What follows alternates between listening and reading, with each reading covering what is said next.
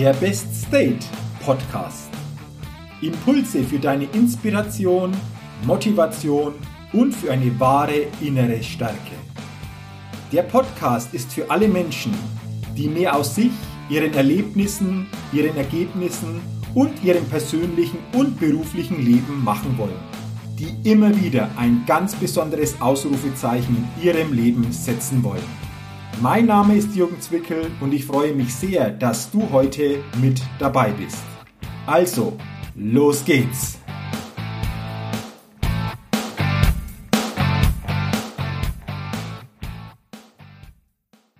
Der Best State Podcast. Herzlich willkommen zur hundertsechsundzwanzigsten Ausgabe des Best State Podcasts. Der Podcast, der immer wieder ein ganz besonderes Ausrufezeichen im Leben der Hörerinnen und Hörer setzen will. Und ich bin sicher, dass wir heute wieder mit dieser Ausgabe ein ganz besonderes Ausrufezeichen setzen, denn ich habe heute in meinem Podcast eine ganz besondere Interview, einen ganz besonderen Interviewgast, eine ganz besondere Interviewpartnerin. Und bevor das wir starten, stelle ich meinen heutigen Interviewgast einmal näher vor. Meine heutige Interviewpartnerin ist Doktor Andrea Löw, Historikerin, lebt in München, ist stellvertretende Leiterin des Zentrums für Holocaust-Studien, Studien am Institut für Zeitgeschichte in München und Autorin mehrerer Fachbücher. Das ist die eine Seite, aber auf der anderen Seite auch noch eine leidenschaftliche Läuferin. Und sie teilt ihre Erlebnisse und Etappenrennen in aller Welt, aber auch während kürzerer, schöner Läufe in ihrem Blog w w w punkt running happy punkt d e und im Frühjahr zweitausendneunzehn erscheint ihr Buch Happy Running, laufend um die Welt. Und zudem ist sie auch noch ausgebildete Lauftrainerin, Headcoach bei Mallorca Trail Runnings.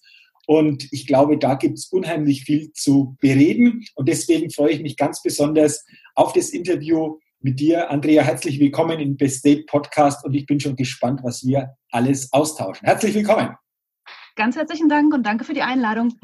Sehr, sehr gerne, Andrea. Ähm, zuerst die Frage, wo geht die Leitung denn hin? Ich habe gesagt, du lebst ja in München. Bist du jetzt in München oder bist du unterwegs? Wo treffe ich oder die Hörerinnen und Hörer dich bei diesem Podcast denn jetzt an?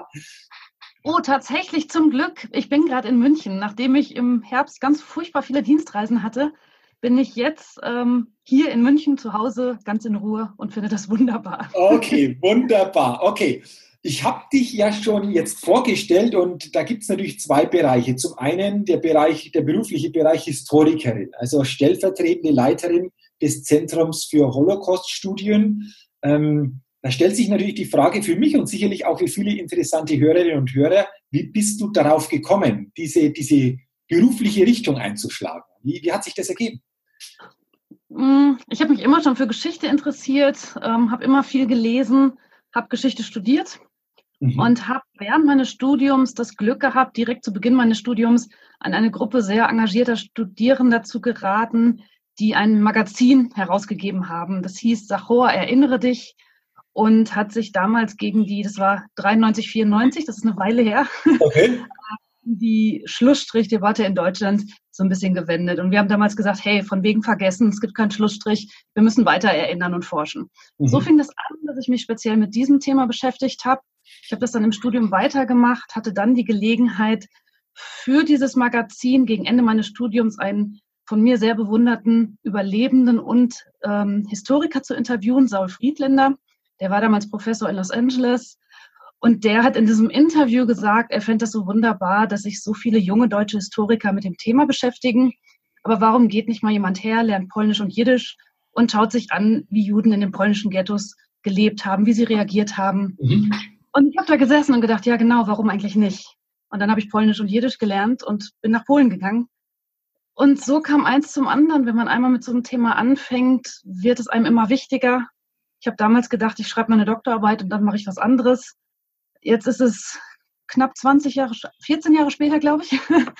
Und ich bin immer noch mit dem Thema beschäftigt und finde es aber auch im Moment zunehmend wichtiger wieder. Okay, also interessant, wie du, wie du drauf gekommen bist. Und so quasi so eine Aussage hat dich zu, dazu bewogen, wenn ich so richtig verstanden habe, so diesen Weg nach Polen dann zu gehen, um da einfach das ähm, noch auszuweiten, so die, den Hintergrund noch stärker kennenzulernen, ist auch sehr, sehr spannend, finde ich, oder? Ja, das war nicht nur die eine Aussage. Also ich war vorher schon mehrfach in Polen gewesen. Okay. Ähm, hatte einen Sommerkurs in polnischer Sprache schon in Krakau gemacht, aber nicht, weil ich Polnisch lernen wollte, sondern weil ich Krakau so schön fand. Okay. Und ich habe damals ein Stipendium bekommen und dachte, prima, dann lerne ich jetzt Polnisch. Ah, okay. okay. Genau an dem Stadium war ich, als der das gesagt hatte. Okay. Ähm, kannst du so, wenn du zurückblickst auf deine Arbeit, gibt es da ein Ereignis, ähm, wo du sagst, das war für mich so besonders berührend oder auch besonders ja, wichtig in, in, in all den Jahren? Gibt es da etwas ganz spontan, was dir einfällt? Es waren immer mal wieder Begegnungen mit Überlebenden. Mhm. Also ich, ich habe meine Doktorarbeit damals über das Ghetto in Lodz oder Litzmannstadt geschrieben, habe wahnsinnig viele Tagebücher und Berichte von Menschen, die dort eingesperrt waren, gelesen. Und dann habe ich in Jerusalem, war ich bei Überlebenden dieses Ghettos eingeladen und die hatten mein Buch gelesen. Und ich war wahnsinnig aufgeregt, weil ich dachte, wer bin ich denn eigentlich, dass ich beschreibe, wie die Bedingungen in diesem Ghetto waren? Wahrscheinlich fliegt mir das gleich alles um die Ohren. Und dann war es ein wahnsinnig toller Moment, als die Lena mich dann begrüßt hat und gesagt hat, sie hätte sich noch nie so verstanden gefühlt okay. seitdem wie von meinem Buch. Also das war, das war großartig. Mhm. Das sind auch so Momente, wo man wieder merkt, warum man das alles eigentlich macht. Ja, genau. Das sind diese, diese besonderen Momente, wenn dann so etwas zurückgespiegelt genau. äh, bekommst und, ja. und äh, dann macht vieles wieder einen Sinn von ja, all den Jahren zuvor. Äh, solche, solche speziellen Momente. Okay. Interessant. Also das ist ja diese, diese berufliche Seite, die du sehr, sehr stark die letzten Jahre, aber natürlich wahrscheinlich auch so die nächsten Jahre noch ausfüllen wirst, was ja. du gesagt hast. Und ähm, was natürlich auch besonders spannend bei dir ist, ist, ist die andere Seite, das Laufen. Wir hatten vor ein paar Wochen haben wir uns kennengelernt. Ich hatte einen Vortrag in Euskirchen, da warst du auch, ähm, Laufcampus Trainertagung und wir haben uns dann nach dem Vortrag kurz unterhalten. Du gabst mir die Karte. Ich habe die sogar hab die hier, also für alle, die das sehen, da. das ist die Karte.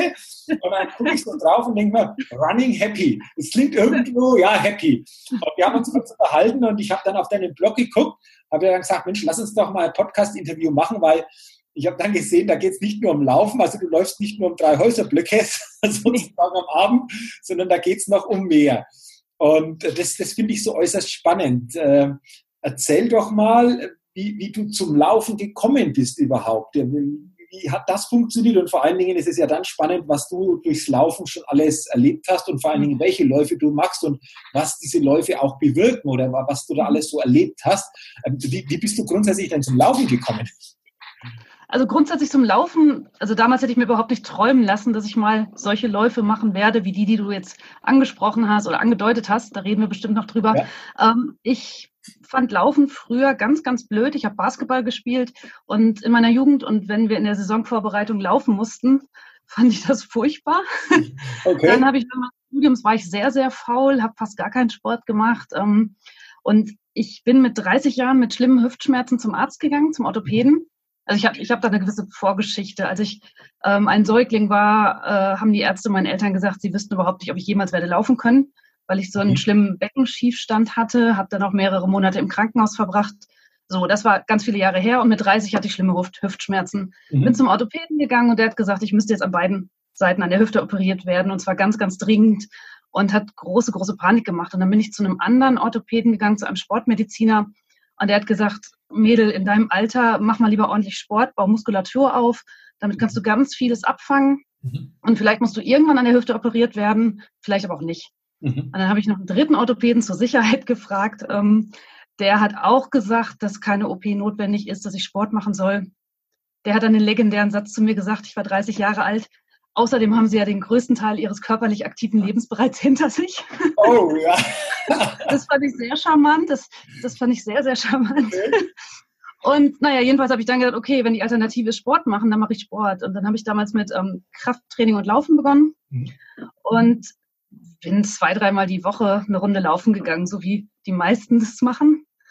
Und dann hat es irgendwann Klick gemacht. Und dann hat es mir immer mehr Spaß gemacht. Dann habe ich meinen ersten Wettkampf gemacht. Ich war damals Mitarbeiterin an der Uni Gießen und bin im Team der Uni Gießen beim Firmenlauf in Frankfurt gestartet mhm. und war total geflasht, durch diese Häuserschluchten zu laufen. Und da haben mich Menschen angefeuert, die mich doch gar nicht kannten. Und ich fand es ganz toll. Und dann habe ich mich für meinen ersten Halbmarathon angemeldet, aus so einer Bierlaune raus. Dann bin ich nach Berlin gezogen und dachte, jetzt bin ich in Berlin, dann muss ich auch den Berlin-Marathon laufen. Mhm. Und so kam eins zum anderen, das war alles nie geplant. Und dann bin ich vor acht Jahren nach München gezogen und dann kamen plötzlich Berge dazu. Ich bin halt einfach von hier schnell in den Bergen und damit war es wirklich um mich geschehen. Dann wurden die Distanzen immer länger. Ich liebe es, draußen in der Natur zu sein und ja, dann bin ich einfach irgendwann immer weitergelaufen. Okay, also so hat sich das entwickelt. Jetzt hast du schon angesprochen Marathon. Jetzt bin ich auch schon Marathon gelaufen und das ist ja schon einmal eine Distanz. Aber bei dir sind ja jetzt noch andere Distanzen. Also du, du läufst ja jetzt noch viel längere Läufe auch und vor allen Dingen jetzt nicht nur in, in München und Umgebung, sondern ähm, weltweit. Also du hast Wüstenläufe schon gemacht. Äh, erzähl mhm. doch mal, was so bisher deine längste Distanz war und in welchen Regionen der Welt du schon unterwegs warst, äh, weil das, glaube ich, ist ja das Besondere vor allen Dingen auch in dem ganzen Laufen oder Running Happy. Ja. ja, das ist auch das, was mir in den letzten Jahren einfach wahnsinnig viel gegeben hat. Ähm, ich habe vor allem durch, durch Raphael Fuchsgruber, der ist so wahrscheinlich Deutschlands bekanntester Wüstenläufer und dessen Buch Running Wild habe ich vor einigen Jahren gelesen und gedacht, wow, ich kann weit laufen, das würde ich auch mal gerne, durch eine Wüste laufen. Mhm. Und dann bin ich vor zwei Jahren das erste Mal ähm, tatsächlich durch eine Wüste gelaufen und zwar ähm, durch die Namib, Namibia, die älteste Wüste der Welt. Ähm, Und bin dort zweihundertfünfzig Kilometer gelaufen in sechs Etappen und sieben Tagen. Ähm, selbstversorgt war das. Ähm, diese Rennen sind immer selbstversorgt. Das heißt, du hast einen Rucksack auf dem Rücken, wo du dein Essen für eine Woche drin hast. Ähm, alles, was du sonst brauchst, also viel Tape und Verbandzeug für deine Blasen, äh, hast du dabei. Ähm, du hast Sportriegel dabei, du hast Getränkepulver dabei, einen Schlafsack, eine Daunenjacke für abends. Das Einzige, was wir gestellt bekommen, sind Zelte und Wasser. Genau, und mit diesem Rucksack läufst du dann jeden Tag meist einen Marathon. Die längste Distanz war achtzig Kilometer, das war die vierte Etappe. Die achtzig Kilometer, da hatten wir den heißesten Tag in dieser Woche mit fünfundvierzig Grad und genauso heißem Gegenwind. Das war mördermäßig brutal. Ähm, ja, aber ich war nach diesem Rennen, ich, ich war so unglaublich happy, als ich das gefinisht okay. habe. Okay. Ich bin dann zurück und war so ein bisschen neben der Spur und wusste überhaupt nicht, wohin mit mir. Irgendwie bei der Arbeit war alles so wie vorher, aber ich war nicht mehr dieselbe. Ich habe mich dann, ich glaube, zwei Wochen später für das Ultra-Africa-Race in Mosambik äh, angemeldet, was im selben Jahr noch stattgefunden hat. Und dieses Jahr war ich in Vietnam und in der Mongolei unterwegs. Ähm, diese Rennen geben mir so wahnsinnig viel. Das ist ein riesen, riesen Abenteuer. Also mhm. wir laufen durch Regionen, wo kein Tourist ist. Also in Mosambik sind wir durch kleine Dörfer gelaufen, wo die Kinder aus der Schule kamen. Äh, du hast gemerkt, die haben noch keinen, niemals einen weißen Menschen gesehen. Und jetzt kommt da diese komische, stinkende, schmutzige, weiße Frau, die mit einem riesen Rucksack durch ihr Dorf läuft. Okay. Und die Begegnungen, die, die, die gehen so zu Herzen. Das ist wirklich, das ist ganz wunderbar. Okay, also ähm, ich glaube, also ich merke es und ich glaube, das merken auch die Zuhörer, dass das wirklich so deines ist. Du, du gehst, denke ja. ich, auf in dem Laufen, mhm. in den Regionen, wo du auch unterwegs bist. Ja. Du hast jetzt nochmal von dem Wüstenlauf etwas Interessantes gesagt. Die eine Etappe, die längste Etappe mit diesen achtzig Kilometern, mhm. war der heißeste Tag und dann noch mhm. entsprechend heißer Gegenwind. Ähm, wie hast du es geschafft oder wie schaffst du es in solchen Situationen dann dran zu bleiben? Das ist ja, glaube ich, das, das Spannende, einfach zu sagen, ja. wie bleibe ich dran? Wie, wie halte ich da durch? Wie mhm. gehe ich diese, diese, diese Etappe an? Und äh, was kannst du vielleicht auch da anderen mitgeben als Übertrag so ins tägliche Leben, weil wir laufen zwar jetzt nicht in der Wüste, aber bildlich gesprochen gibt es vielleicht auch so Situationen, wo ich sage, oh, oh das, das schlaucht ziemlich. Also wie, wie gehst du daran, Andrea? Ähm, die Situation haben wir ständig, glaube ich, und ich sage auch immer, dass eigentlich das ganze Leben ein Ultralauf ist. Ja. Also ich, ich finde, so ein Ultralauf hat sehr, sehr viele Parallelen. Ich mhm. vergleiche das immer gerne mit meiner Doktorarbeit. Mhm. Ähm, als ich Ich habe ein Jahr in Polen gelebt und dann kam ich zurück und habe ein Jahr alleine am Schreibtisch gesessen und musste dieses Buch schreiben. Mhm. Das war ein richtiger Ultralauf und das war auch nicht immer schön. Mhm. Und so ein bisschen ist es bei so einer langen Etappe. Du startest natürlich langsam. Wir sind eher schnell marschiert, weil es so heiß war und es war ja auch sandiger Untergrund. Und dann wird es trotzdem irgendwann wahnsinnig, wahnsinnig hart. Und dann kommen natürlich die Momente, also ich habe mir in dieser Etappe die Füße komplett kaputt gelaufen, also weil es war ja so heiß, Mhm. Ähm, dass die Füße die ganze Zeit nass waren und ich bin irgendwann in meinen Schuhen hin und her gerutscht und meine gesamte Fußsohle waren Blasen, die bei jedem Schritt wehtaten. Also das heißt, es tut irgendwann weh mhm. ähm, und dann kommst du natürlich an den Punkt, wo du denkst, okay, was genau mache ich hier eigentlich und wie lange brauche ich wohl noch und schaffe ich das?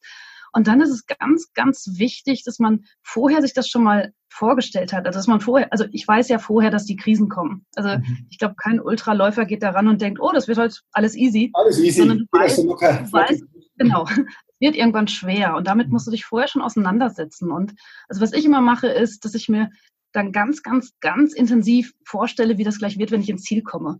Also ich stelle mir diesen Zieleinlauf vor und ich versuche mir den so intensiv vorzustellen. Ich weiß ja von so vielen vorherigen Läufen, wo ich es geschafft habe, wie, wie unglaublich dieser Zieleinlauf ist, gerade wenn es vorher so hart war, wie es jetzt in dem Moment gerade ist. Mhm. Und da ziehe ich ganz, ganz viel raus. Also ich, ich weiß dann eben genau, okay, ich war schon mal in dieser Situation, ich habe es aber geschafft.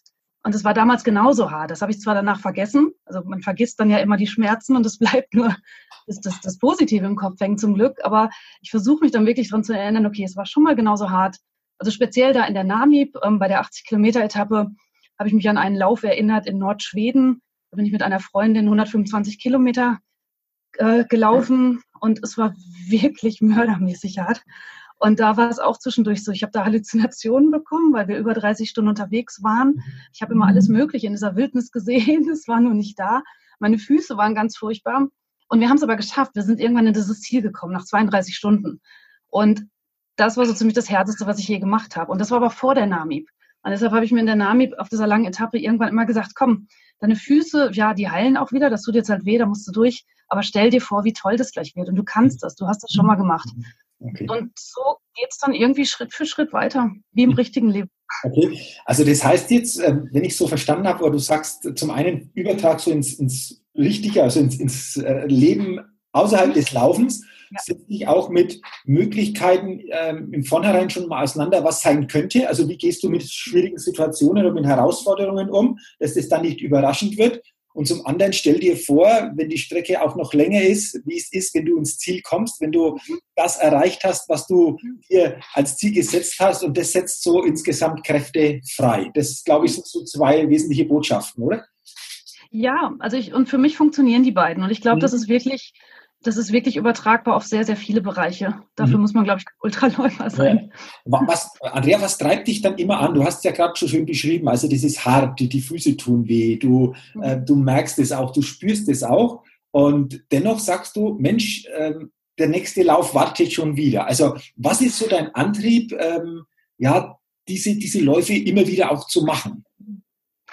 Es ist einmal Abenteuerlust. Also ich bin einfach so wahnsinnig neugierig auf das, was da draußen kommt. Okay. Also ich bin wirklich gespannt, ich bin neugierig. Ähm, ich habe schon auch mal in den Läufen den Punkt, wo ich sage, puh, das war es jetzt aber erstmal. Jetzt machst du erstmal Pause danach. Aber der Punkt ist im Ziel sofort wieder vorbei und ich melde mich fürs Nächste an. Ähm, ich bin erstaunt darüber, was der Körper alles kann oder was ich alles kann. Mhm. Das treibt mich schon auch an, dass ich... Wenn mir vor Jahren jemand, also ich meine, ich sollte an der Hüfte operiert werden, ich hätte vielleicht nie Sport gemacht und was mir die Ärzte alles gesagt haben. Und jetzt laufe ich da durch irgendwelche Wüsten oder in Vietnam durchs Gebirge und es funktioniert. Also das finde ich irre spannend, wie sehr man Dinge kann, wenn man sie unbedingt machen möchte. Auch wenn andere einem vielleicht gesagt haben, dass du es nicht kannst. Mhm. Es ist außerdem ein wunderbarer Ausgleich zu dem, was ich beruflich mache. Also es ist ja nicht nur, dass ich mit einem sehr, sehr ernsten Thema täglich zu tun habe, sondern ich sitze auch den ganzen Tag. Ich sitze. Und dafür bin ich eigentlich nicht gemacht. Insofern brauche ich das tatsächlich auch einfach als Ausgleich. Also ich will raus, ich will Power, ich will mich bewegen. Es macht mich einfach glücklich, da draußen zu sein. Ich fühle mich da sehr frei. Speziell bei diesen Etappenrennen kommt noch hinzu, wir sind dann ja eine Woche unterwegs und mhm. haben nichts, wir haben kein Internet.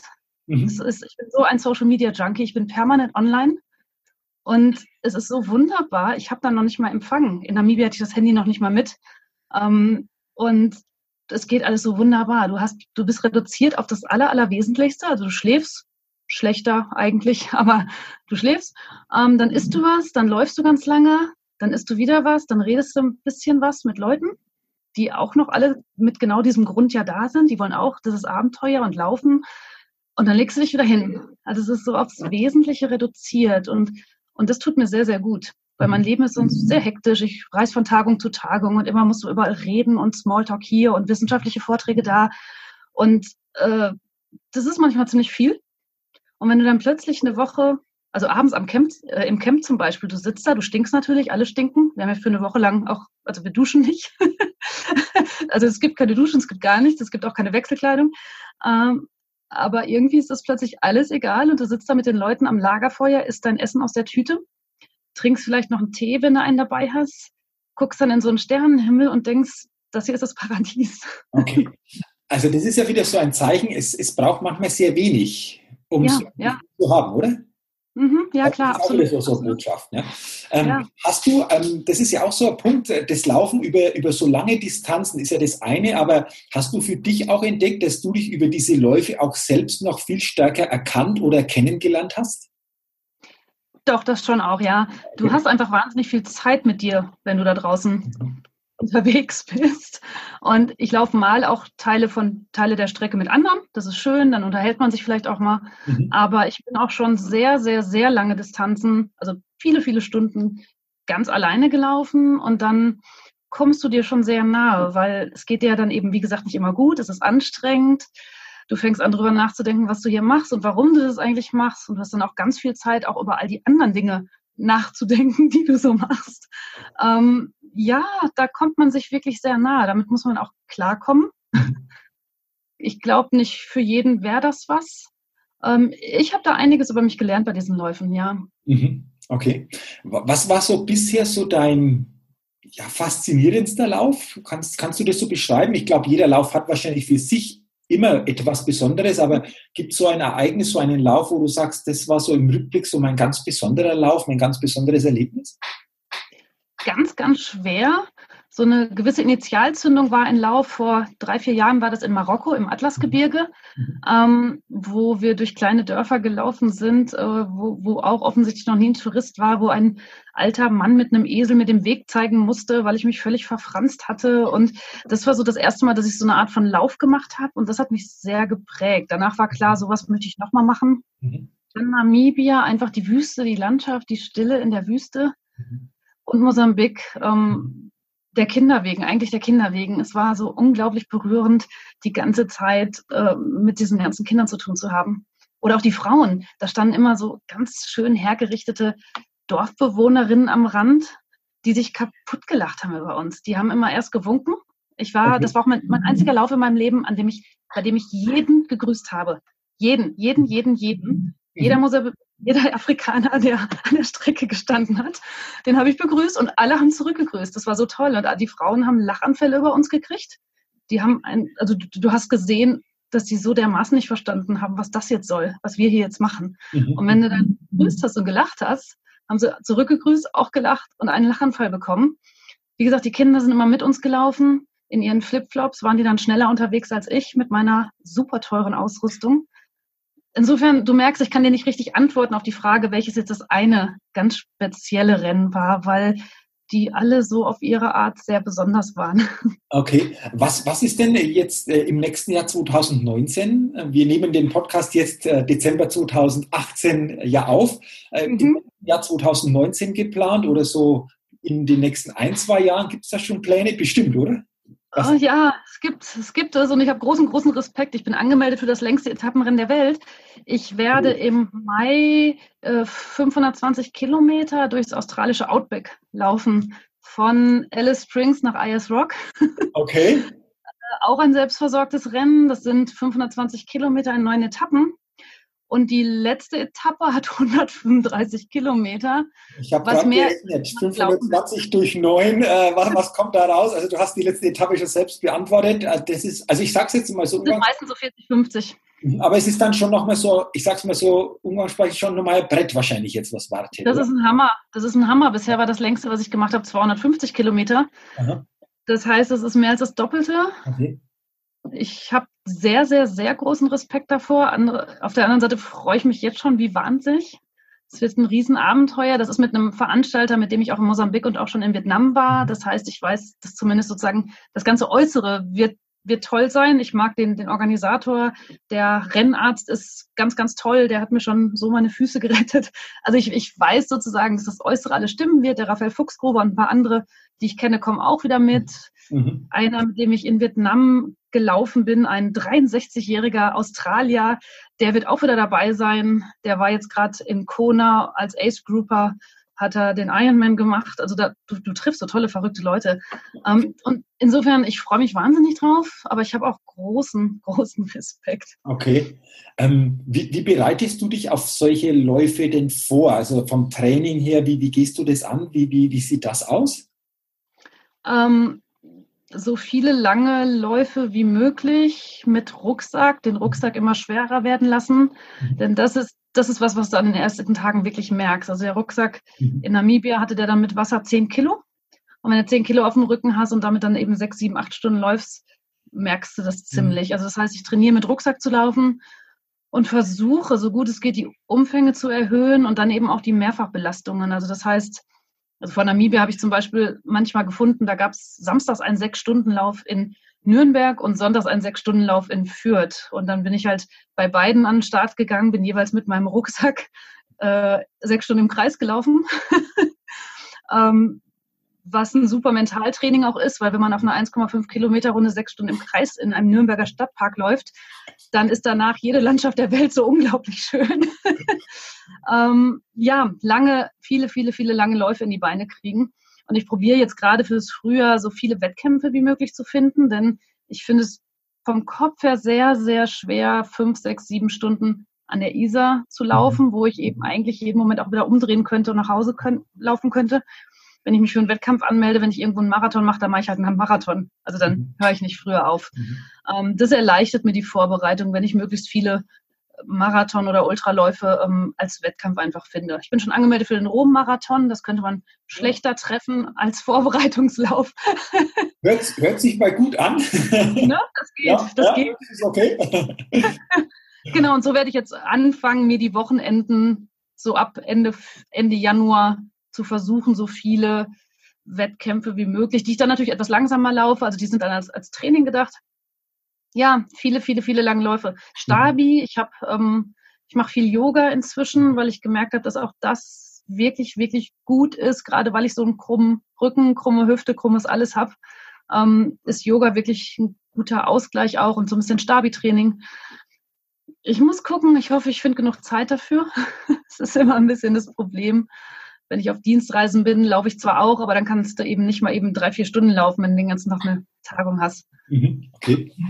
Ja. Also hoch, hochspannend. Also hochspannend. Jetzt schon äh, natürlich alles, alles Gute für den Australien, auch wenn es noch ein paar Monate hin sind, aber ähm, also absoluten Respekt äh, vor so einer, so einer Leistung, vor ja, das, das umzusetzen oder das anzugehen. Ähm, das ist, das ist wirklich eine Hausnummer und äh, bin mir aber sicher, dass du das gut, gut meistern wirst und natürlich auch wieder mit neuen Erlebnissen und neuen Bereicherungen dann wieder zurückkommen wirst. Das ist ja, glaube ich, auch das, das was vor allen Dingen immer spannend ist. Ja. ja, genau. Es ist halt ein Riesenabenteuer. Und das Schlimmste, was mir passieren kann, ist, dass irgendwann irgendwas passiert, dass ich nicht weiterlaufen kann und dann wechsle ich halt in, in die Crew und, und fahre mit denen durch Australien und gebe den Läufern Wasser. Also das wäre sozusagen das Worst-Case-Szenario, aber ich gehe jetzt auch nicht davon aus, dass das passiert. Nee, also... Und wenn ich probiere, weiß ich es nicht. Ich meine, das ist ja das Ding. Ge- gehen wir vom Besten aus. Gute Vorbereitung, genau. Gute Möglichkeiten, das dann in Australien auch umzusetzen und dass du einfach gut ins, ins Ziel kommst. Und dann wird's der Hammer. Und dann wird's der Hammer, dann wird's der Hammer, weil das ist dann echt also über fünfhundert Kilometer in, in, in neun Etappen, also absolut, absoluten Respekt. Ähm, du hast dir jetzt geschildert, was dir das Laufen, auch diese langen Läufe auch gibt und äh, wie du dich selbst kennengelernt hast. Jetzt ist es ja so in unserer Gesellschaft, dass ein Großteil sich eher wenig bis gar nicht bewegt. Ähm, mhm. Wenn wir jetzt so Zuhörer hier haben, die sich da mal eingeklinkt haben und vielleicht auch weniger unterwegs sind, was das Laufen betrifft, was würdest du sagen? Warum sollen Menschen, wenn sie es noch nicht tun, mit dem Laufen anfangen oder das Laufen auch wieder ausbauen? Also ich glaube, das ist ja auch wichtig, mal diese Perspektive aufzusetzen und zu sagen, Mensch, warum ist es wichtig, sich einfach wieder zu bewegen, zu laufen? Jetzt sicherlich nicht unbedingt diese Ultradistanz und es muss auch nicht der Marathon sein, aber Nein, überhaupt nicht. In die Bewegung zu kommen. Wie, wie siehst du das? Ich würde jedem sagen, also Menschen sind zum Laufen gedacht. Der Mensch ist das ähm, begabteste Ausdauertier der Welt. Es gibt da wunderbare Studien darüber, wie, wie wir uns leider davon wegbewegt haben, ein so begabtes Ausdauertier zu sein. Aber eigentlich sind wir zum Laufen gemacht und wir können das. Und das ist die natürlichste Bewegungsform für uns. Und wenn wir immer nur sitzen, ich meine, da erzähle ich ja nichts Neues. Also ich habe ganz viele Arbeitskollegen, die mich immer fragen, woher ich die viele Zeit nehme, um so viel zu laufen. Und dieselben Arbeitskollegen erzählen mir aber immer nur, wie ihr Rücken wehtut und dass sie gar nicht mehr sitzen können und was sie alles für Schmerzen haben. Und unkonzentriert sind sie auch. Und das sind alles Sachen, äh, wo mir das Laufen einfach perfekt hilft. Mein Kopf wird frei. Wenn ich eine Runde gelaufen bin, kann ich danach viel besser wieder schreiben. Mein Rücken tut weh, wenn ich keinen Sport mache. Das ist bei mir wirklich eins zu eins. Ich sehe es sofort, wenn ich ein paar Tage gar nichts gemacht habe, tut mein Rücken weh. Ich glaube, sehr, sehr viele solcher Krankheiten oder Probleme bekämen die Leute in den Griff, wenn sie wieder mehr Sport machen würden. Und ob das nun Laufen ist oder, also meine Mutter zum Beispiel kommt mit Laufen nicht gut klar, die walkt ganz viel. Super. Also es geht ja nicht darum, was ich predige jetzt nicht, dass jeder hier laufen muss, aber sich wieder zu bewegen. Gerne Fahrrad fahren, wie auch immer. Aber bewegen ist das Natürlichste für uns. Also an alle, die sich nicht bisher so bewegt haben oder mehr Bewegung zeigen könnten, rafft euch auf, geht raus. Ich kann genau. das nur bestätigen. Also ich bin ja auch fast jeden Tag auch läuferisch unterwegs oder da mit dem Mountainbike unterwegs. Jetzt in den Wintermonaten wieder eher das Laufen oder dann auch beides. Morgens laufen, abends ein bisschen Mountainbiken, wenn es irgendwie geht. Und das tut einfach gut. Also das ist, das ja. ist ein ganz anderer Einstieg für mich jetzt in den Tag. Und deswegen, ja. ich glaube, von uns beiden, äh, genau. alle, die, die momentan vielleicht sagen, ah, die Jahreszeit und es ist doch eher so dunkel und so kalt und ähm, gibt es ja alles, diese, diese Ausreden. Ich glaube, äh, wenn du, wenn du rausgehst, wenn du wirklich da dich draußen bewegst und spürst, wie gut es tut, dann, dann, dann denke ich, äh, entschädigt es für viele Dinge, auch in dieser Jahreszeit, wo ich sage, okay, Wärme einpacken und äh, dann, dann funktioniert es genauso. Absolut. Und noch eine, eine Sache dazu, das ist ein Schweinehund, ich kenne den auch. Ne? Also die Leute denken immer, mir würde das so leicht fallen und ich würde immer ganz selbstverständlich laufen gehen. Ich bin ein absoluter Morgenmuffel und nein, mir fällt das nicht immer leicht aufzustehen. Der Punkt ist halt, wenn ich dann draußen bin, bin ich super happy. Ähm, aber also vollstes Verständnis an alle, die zuhören und sagen, nee, also es geht gar nicht und im Dunkeln erst recht nicht. Mir fällt das auch schwer, aber umso schöner ist es dann, wenn ich draußen bin. Mhm. Man muss ja. genau diesen einen finden, dass man sagt, okay, jetzt aber trotzdem. Genau. Und danach ist es super. Diesen Schritt, diesen Schritt dann raus und danach äh, wunderbar. Und du, du hast es ja gerade schon angesprochen. Du hast gesagt, oh, dann, dann bin ich happy. Äh, lass uns doch auf dieses Happy nochmal eingehen. Ich habe ja auch schon gesagt, äh, in, der, in, der, in der Vorstellung, im Frühjahr erscheint, äh, zwanzig neunzehn erscheint dein, dein Buch Happy Running, laufend um die Welt. Also du läufst Ultras, du trainierst viel. Du bist im Beruf sehr, sehr intensiv auch ähm, sicherlich äh, tätig. Und jetzt schreibst du noch ein Buch, zwanzig neunzehn kommt es heraus. Also zum einen auch da nochmal Respekt, ähm, überhaupt dieses Buch dann zu schreiben. Aber jetzt die Frage, worum geht es in diesem Buch? Also was hast du da so alles reingepackt? Ähm, in dem Buch geht es um meine beiden großen Leidenschaften, nämlich das Laufen und das Reisen. Und wie wunderbar das ist, wenn die beiden zusammenkommen. Ähm, also ich, ich schreibe tatsächlich darüber, wie ich sozusagen laufend die Welt entdecke. Also ich nehme den Leser mit in all die Länder, in denen ich schon gelaufen bin, erzähle, was ich dort erlebt habe, erzähle auch immer ein bisschen was über das Land oder die Region, in der ich unterwegs war, erzähle von Begegnungen mit, mit Menschen. Ähm, also es ist so ein bisschen, es ist eine Liebeserklärung ans Laufen und ans Reisen. Es geht auch darum, wie man, wenn man die Welt so entdeckt, dass man, wie soll ich sagen, es, wir, wir bauen Vorurteile ab, wenn wir in diese Regionen reisen und dort laufen. Ich entdecke aber auch einfach nochmal ganz neue Dinge, die ich niemals entdeckt hätte. Also ein Beispiel, ich war mal in Sarajevo, habe dort einen Vortrag gehalten, und habe dann äh, im Internet jemand gefunden, der morgens mit mir durch Sarajevo läuft. Ich war mir in Sarajevo nicht so sicher, ähm, weil ich eben wusste, dass außerhalb der Stadt immer noch ähm, die Gefahr ist, dass man auf irgendwelche Minen tritt. Ähm, deshalb wollte ich nicht so gern alleine laufen. So, und dann ähm, wurde ich morgens abgeholt vom Hotel, morgens um sechs.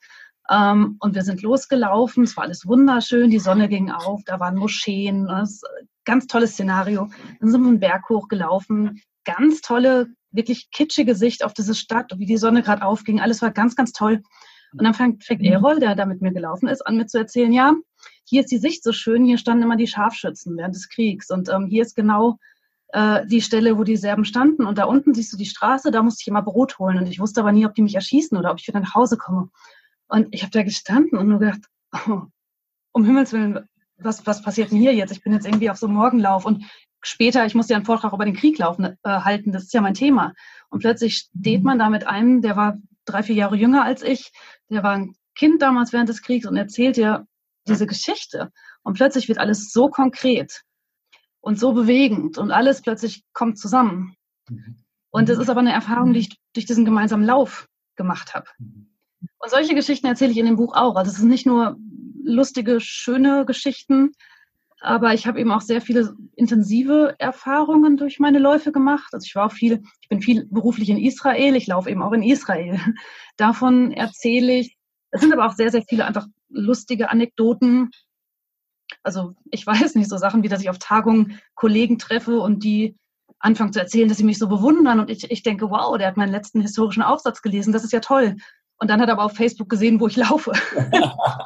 Okay. Solche Geschichten halt auch. Also es ist, es wird ein sehr persönliches Buch. Ich erzähle auch viel über mich und, und mein Leben und mein Verhältnis zu meinen Eltern und all das. Aber vor allem ist es eine Liebeserklärung ans Laufen und Reisen und damit auch eine Liebeserklärung ans Leben, glaube ich. Ah, okay, ich, ich glaube auch so dieses, dieses Laufen, dieses Reisen, die Erlebnisse, die du da hattest. Und wie du schon jetzt gesagt hast, Liebeserklärung ans Leben im Endeffekt. Weil sich mhm. das Leben da in diesem Buch wiederfindet, auf den verschiedensten ähm, Etappen, auf den verschiedensten ja, Ländern, in den verschiedensten Begegnungen. Ich hoffe, dass es genauso sein wird. Okay. Ich bin gerade fast fertig. Ich brauche noch ein bisschen Zeit, dann ist es fertig und dann hoffe ich, dass es so funktionieren wird. Also ich werde es auf der Leipziger Buchmesse im März vorstellen. Okay, auch wieder ein wichtiges... Lade ich hiermit schon mal herzlich ein. Ja, danke. Also Highlight, Highlight dann zum, zum ja, fast zum Jahr der Stadt. Es ist ja dann noch im ersten Quartal. Also danke schon mal ja. für die Einladung. Können wir gerne mal, mal gucken, wann es genau ist und wenn es passt. Äh, sehr, sehr gerne. Sehr gut. Also das Buch, das Buch dauert ja noch ein paar Monate oder ein paar Wochen. Mhm. Es gibt aber auch einen Blog, Mhm, ja. Und ich habe da was gelesen vor ein paar Wochen. Ich glaube, du hast für den Blog auch eine Auszeichnung wieder, wieder bekommen. Ist das so, so richtig? Irgendwo, glaube ich, habe ich da ja. was gelesen schon, oder? Ja, das, das, das war schön. Ich war nominiert und habe dann tatsächlich auch gewonnen. Ähm, Camps, das ist ein Outdoor-Versandhandel. Die haben halt alles, was man braucht für diese Art von Abenteuer, wie ich sie gerne mache. Also von Zelten über Schlafsäcke, über Sportkleidung. Und die haben in verschiedenen Kategorien den ähm, beliebtesten Outdoor-Blog des Jahres gesucht. Und da war ich nominiert. Und dann habe ich vor zwei, drei Wochen erfahren, dass ich in der Kategorie Trailrunning tatsächlich gewonnen habe und der erfolgreichste Blog in dieser Kategorie geworden bin. Das hat mich natürlich sehr gefreut. Ja, super. Herzlichen, herzlichen Glückwunsch natürlich nochmal. Und für alle, die Interesse haben, mal auf den Blog zu gucken. Also ich sage es äh, nochmal, ich habe es auch zur Begrüßung schon gesagt, w w w punkt running happy punkt d e. Ich war auch heute nochmal auf dem Blog, auch die letzten Tage, um natürlich da mal drauf zu gucken. Also es ist, gibt viele Infos, viele Erlebnisse, viele ja, Dinge da auf diesem Blog zu entdecken. Also guckt einfach mal drauf und stöbert selbst mal und äh, erlebt es einige, eine, eine oder andere. Und vor allen Dingen, äh, du bist natürlich dann auch noch ähm, ja, auf dem Blog stark erlebbar, weil natürlich da auch viel über dich dann nochmal äh, mhm. ausgeführt wird. Danke für die netten Worte darüber. Gerne, gerne. Ähm, also von dem her kann ich es eben nur empfehlen und vielleicht wird der ein oder andere ja da auch inspiriert, wie wir vorher gesagt haben, so auch die Laufschuhe mal wieder anzuziehen Ach, oder stärker anzuziehen oder auch mal ja, einen Lauf zu machen, wo ich sage, Mensch, da habe ich mich bisher vielleicht noch nicht so hingewagt an irgendeine Distanz. Das kann ja dann auch, auch dadurch entstehen. Ja, oder vielleicht liest jemand über das wunderbare Trailrunning-Camp, was wir auf Mallorca machen Ende Februar und möchte noch mitkommen. Ist herz, herzlich dazu eingeladen. Jeder, auch, der will. Auch, auch eine Möglichkeit, ganz klar. Also genau. Es ist zu entdecken, geht einfach drauf und, und guckt mal, was euch so anspricht. Und äh, dann gibt es ja auch die Möglichkeit, Kontakt aufzunehmen oder Absolut, wer ja. mehr noch wissen will oder irgendwelche Hintergrundinfos braucht, ist ja alles auf dem Blog vermerkt, auch deine, auch deine Kontaktdaten. Genau, genau. Ja, wunderbar. Andrea, also es war bisher sehr, sehr spannend und ich glaube, wir können uns noch den ganzen Abend unterhalten über dieses, über dieses Thema.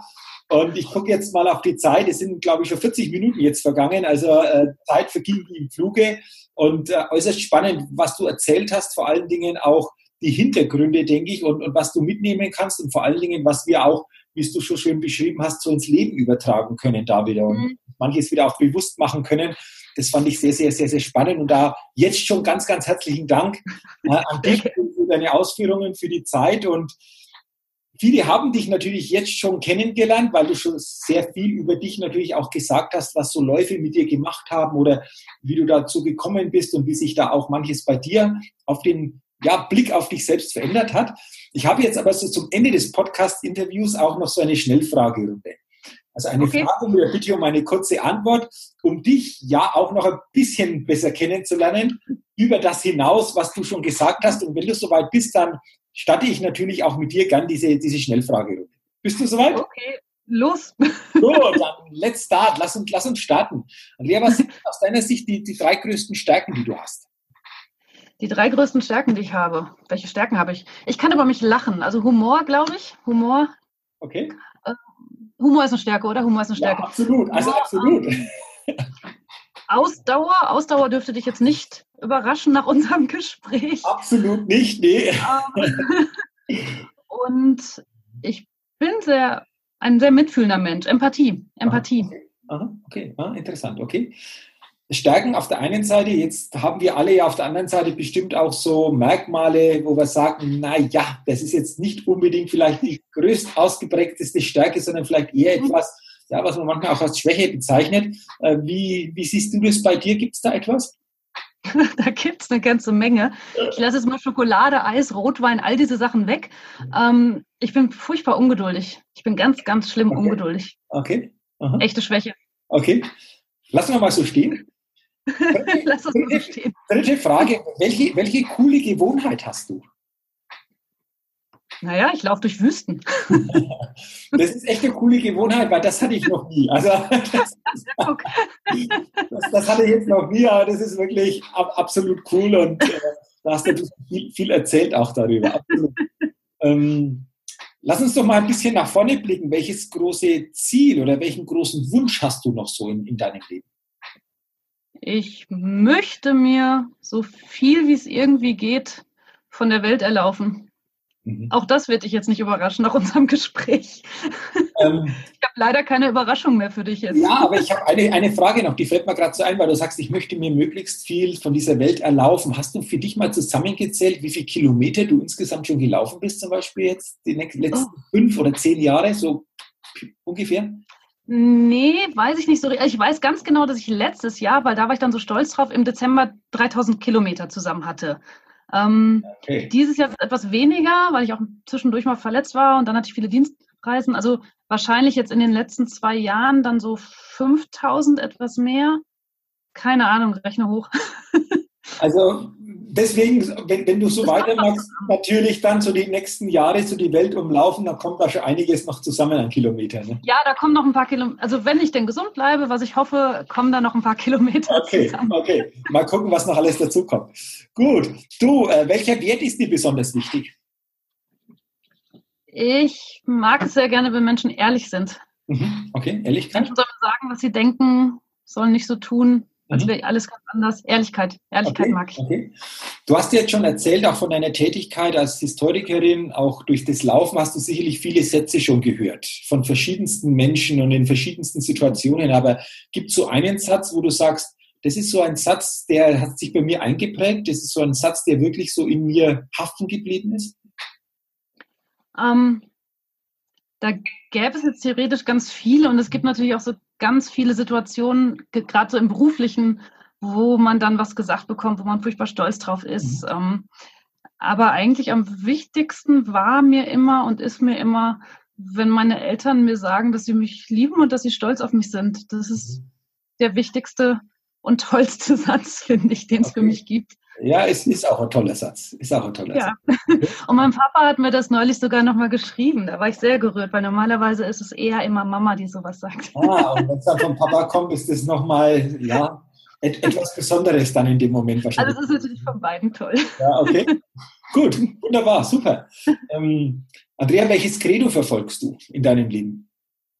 Ähm, oh, ganz, ganz wichtig ist mir ähm, großes Credo. Ich möchte so leben, dass ich nicht irgendwann mal zurückblicke und mich und den ganzen Sachen hinterher traue, trauere, die ich nicht gemacht oder die ich nicht versucht habe. Okay.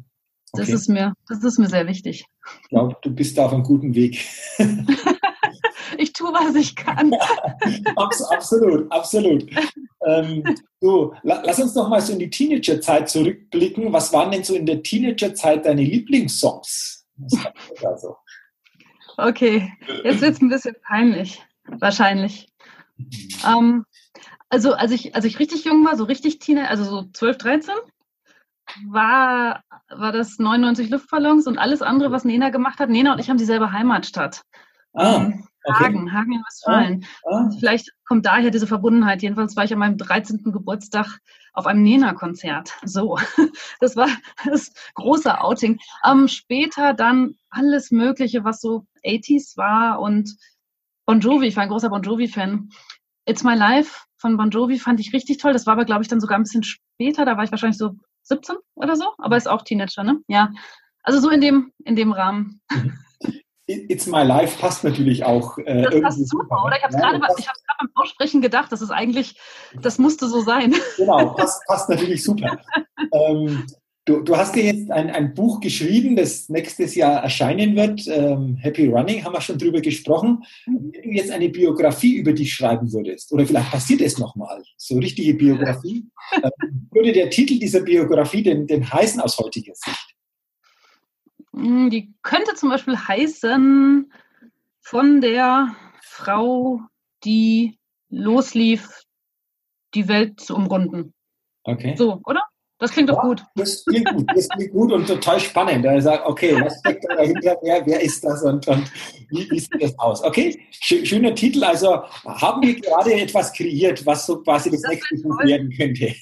Also wenn ich das Buch irgendwann schreibe, wirst du drin vorkommen. Ah, wunderbar. ähm, heute fünfter Dezember zweitausendachtzehn. Genau. Du müsstest eigentlich noch auf den Bierdeckel schreiben, oder? Ja, man genau. schreibt das immer auf den Bierdeckel. Ja, ganz genau. genau.